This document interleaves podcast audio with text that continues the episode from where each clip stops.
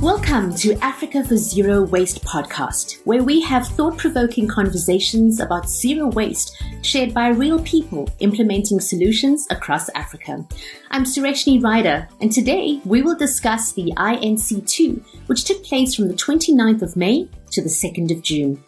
On the show, we're excited to have our expert guests during this discussion. We're joined by Merrisa Naidoo.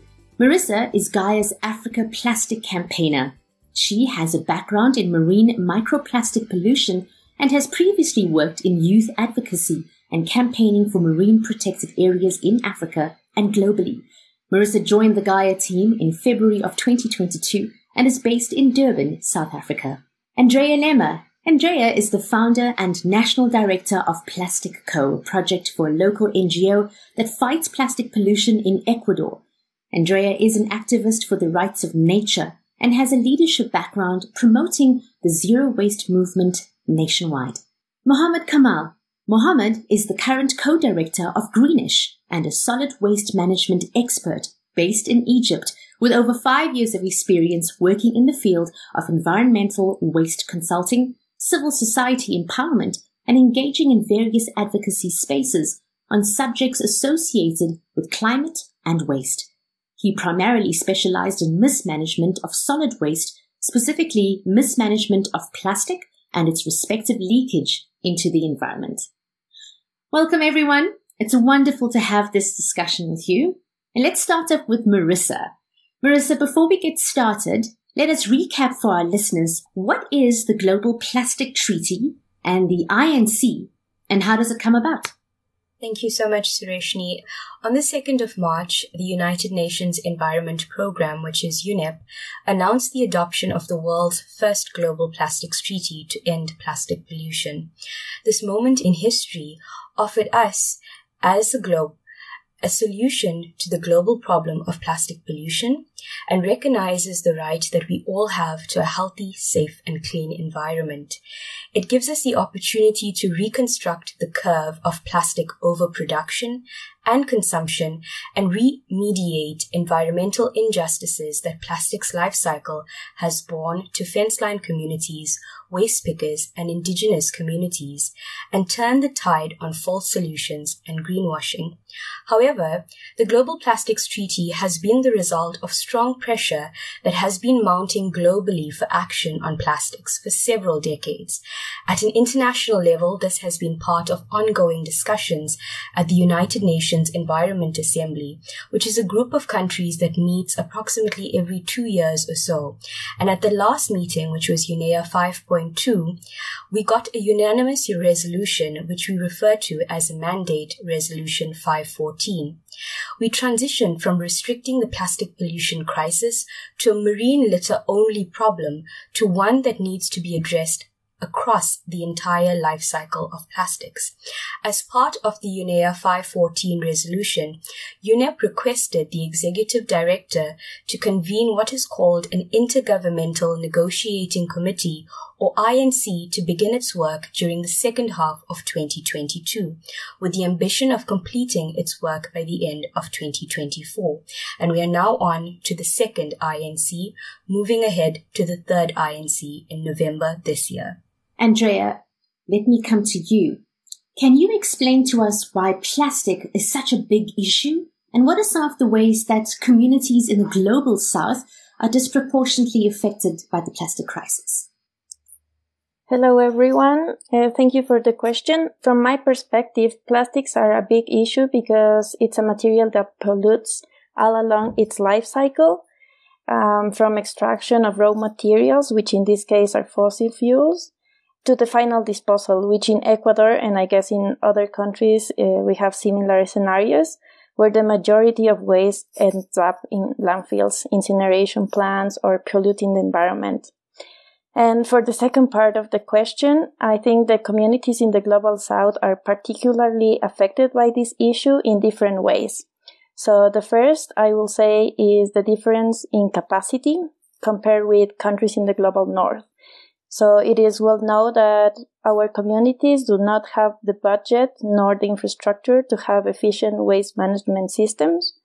And plus, we have built our societies and cities under a hygienic point of view. So municipalities are mostly focused on keeping a city clean rather than minimizing waste. And secondly, we have been negatively impacted by waste colonialism, uh, which is a product of unfair plas- uh, global plastic waste trade. So in the case of Ecuador, we have a few enterprises that import plastic waste as raw materials for their productivity. Uh, however, the country does not have the capacity to check the state of these imports, and therefore, in some cases, half of it ends up buried in landfills or thrown away in the natural environment. So I think all these scenarios make uh, plastic pollution a very difficult issue for the global south. But however, I believe that countries like mine have a lot to teach to countries in the global north, especially indigenous communities that have lived for centuries without plastic and also youth that now is growing consciousness regarding this issue and are willing to change their lifestyle for a better future. Thank you, Andrea.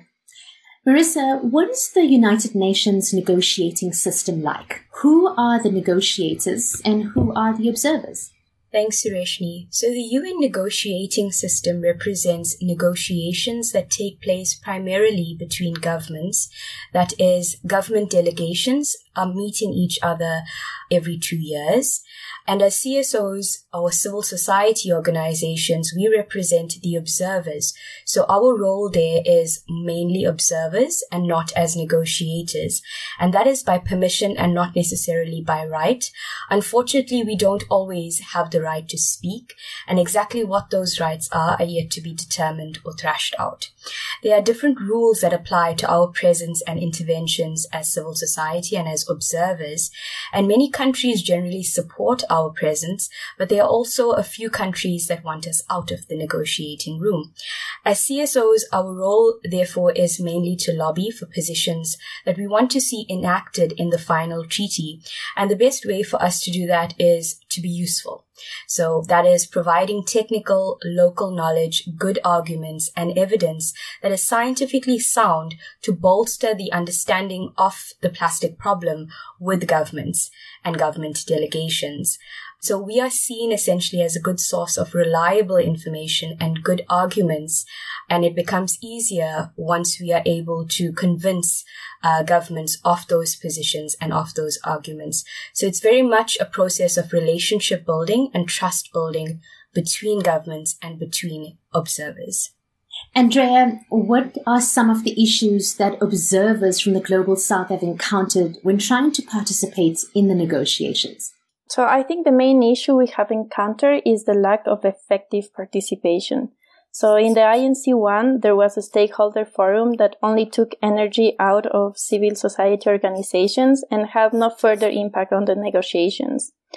In the INC2, there was limited access to the venue where the negotiations were held, or at least that's what was informed by the secretariat previous to the meeting. So in this case, many NGOs had to spend more time money and energy dealing with this. Uh, although at the end we all had access to the venue, so there there was confusion there. Uh, another issue, I guess, uh, we have is visas. So most of people from the global south need a visa to travel to the countries where the INC is held. And in my personal experience, it was a nightmare since there, there was no appointments available. Uh, and at the end, I got my visa just 24 hours before I had to get to the plane and travel to Paris for the INC2. And finally, I will say that language is also an issue since not everyone from the global south speaks English. Uh, so I remember in the INC1, the GRULAC coordinator asked the observers to make their interventions in English, uh, since the room did not have simultaneous translation. Uh, so this might seem like a little issue, but when you have to speak up representing your communities in an environment like the one you get in the INC with limited time where you might have to use technical language, it becomes a huge problem of, par- of participation. Thank you so much for that. Mohamed, let me ask you, what are the key demands of civil society for the Global Plastic Treaty? Thank you very much for the question and for having me. Um, well, it's very important to start by trying to put a like a general framework, there's a lot of demands from civil society, but the key thing that stands out that is very important to mention is that we must not ap- approach the treaty and this is a very important demand, that it's just a waste management treaty, that we're treating this as a waste management problem. We need to address the full life cycle of plastic, all the way from production and even from the extraction of material all the way till the usage and eventual disposal of the material itself uh, and the different plastic products. Another thing that is very important is to uphold the UN Human Rights Resolution uh, for all people that it's a human right to have a safe, clean, and healthy environment, and that this environment is toxic free. Uh, because a considerable number of plastic products produced are produced from toxic chemicals. And this ties in very closely to false solutions. One of the key demands coming from civil society is we need to avoid uh, false solutions. They cannot be uh, a getaway or uh, more or less a, a way of going back into the problem again. There, there might be solutions that are beneficial in a certain way, but things such as chemical recycling, even terminologies that are extremely problematic, such as advanced recycling, these terminologies, in addition to practices that already exist, uh, such as waste incineration, these are not necessarily solutions to the problem. They're just a way of utilizing the resource in not the best way possible. So an important demand is to avoid and oppose these false solutions. Some of these solutions might be things such as biodegradable or compostable plastic bags. They're simply shifting the problem and the actual problem itself is not being addressed.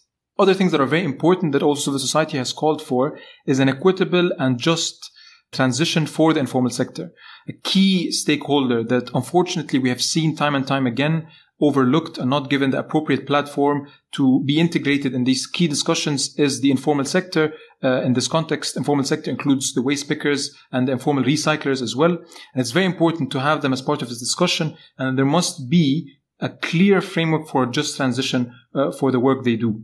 Um, very important as well to mention uh, the there has been calls from civil society for a global uh, extended producer responsibility or EPR scheme and system.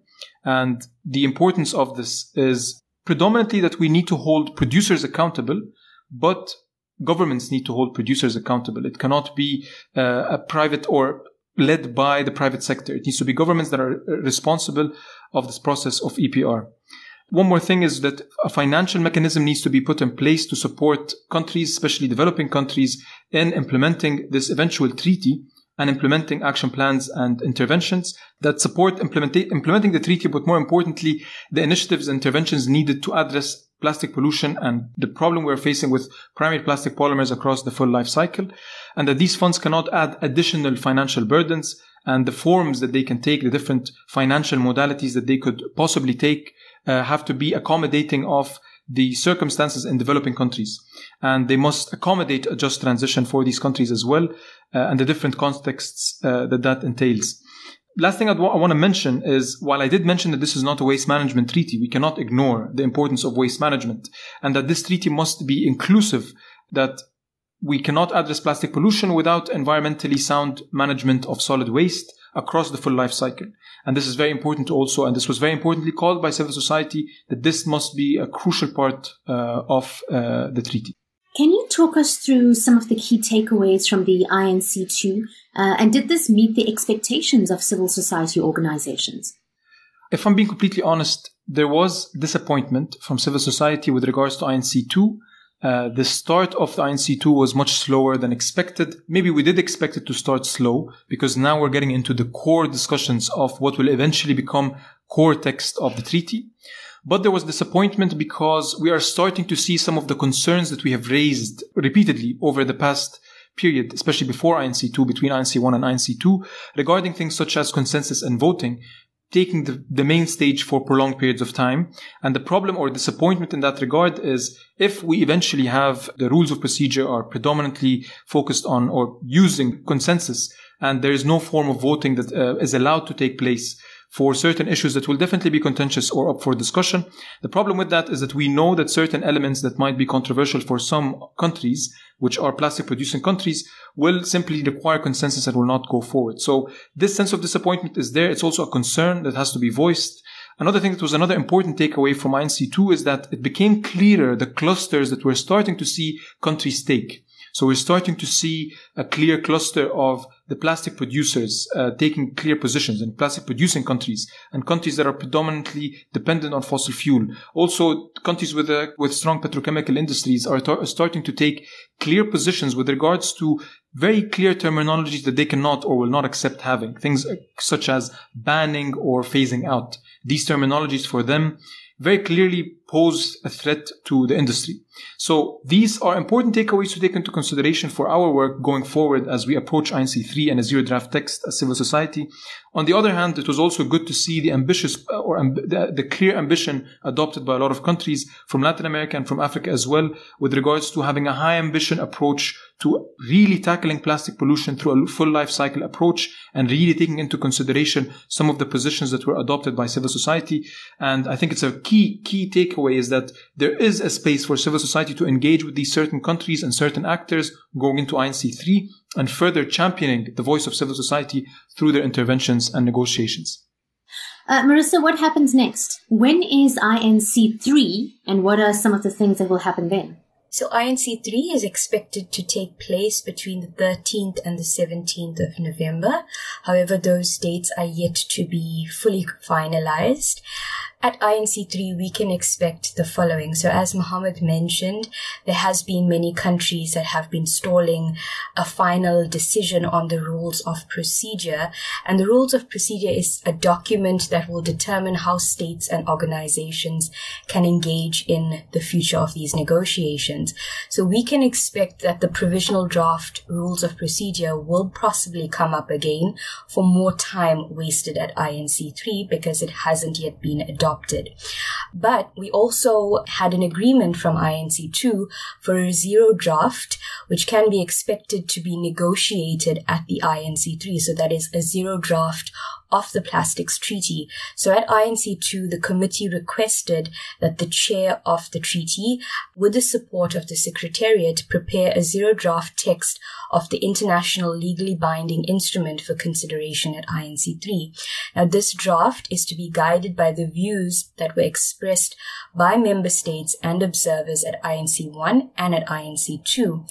In addition to this, the committee also requested that the Secretariat was to invite submissions on firstly elements that were not discussed at INC2, such as principles and the scope of the instrument, and any potential areas for intersessional work compiled by the co-facilitators of two contact groups to inform the work of INC3.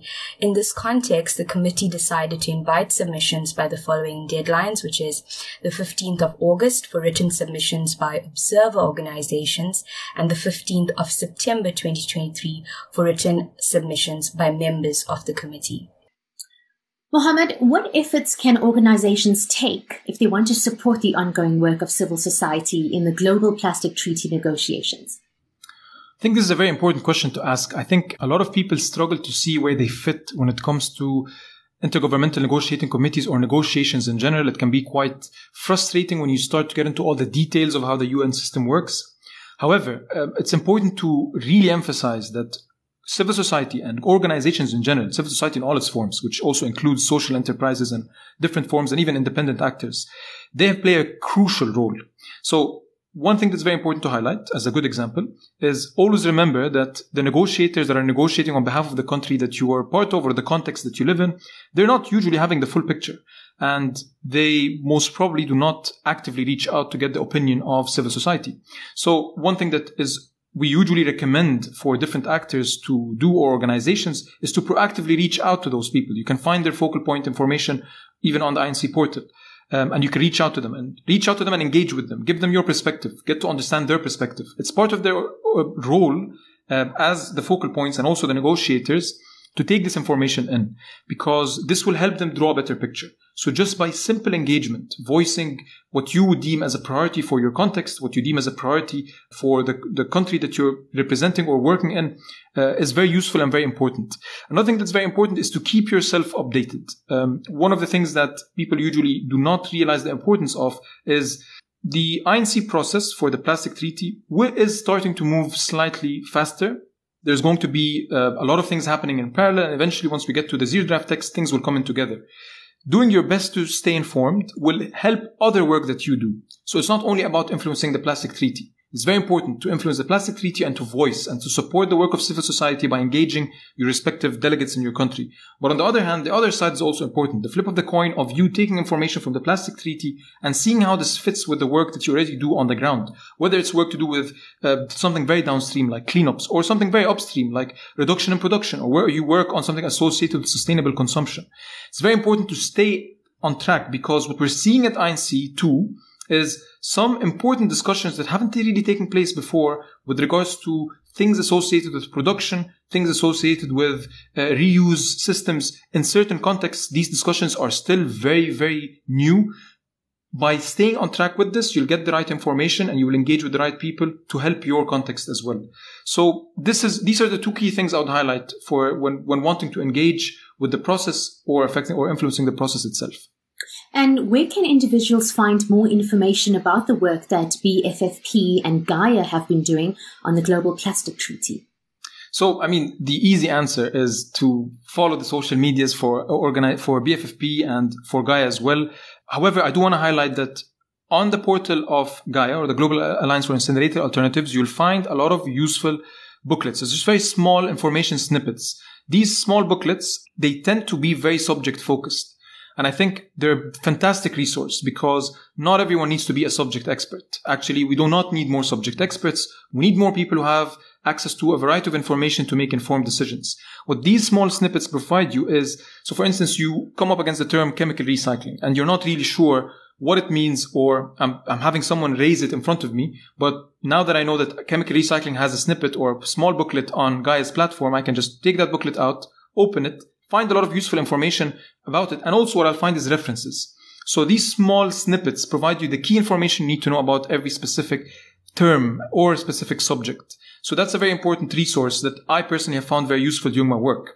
Another thing that I would also want to shout out is Gaia and BFFP are made up of organizations and core members that manage the work that they do. So you can check their platforms, but what might be very useful as well is to check the members of the alliance or the movement itself.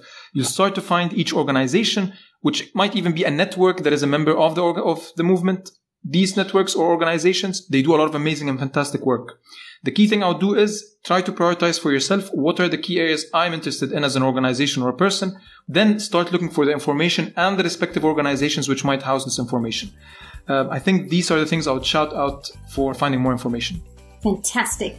Thank you all. And that brings us to the end of this episode. Thanks to all of our guests for joining us during that informative discussion about the INC2. We hope this was beneficial to you.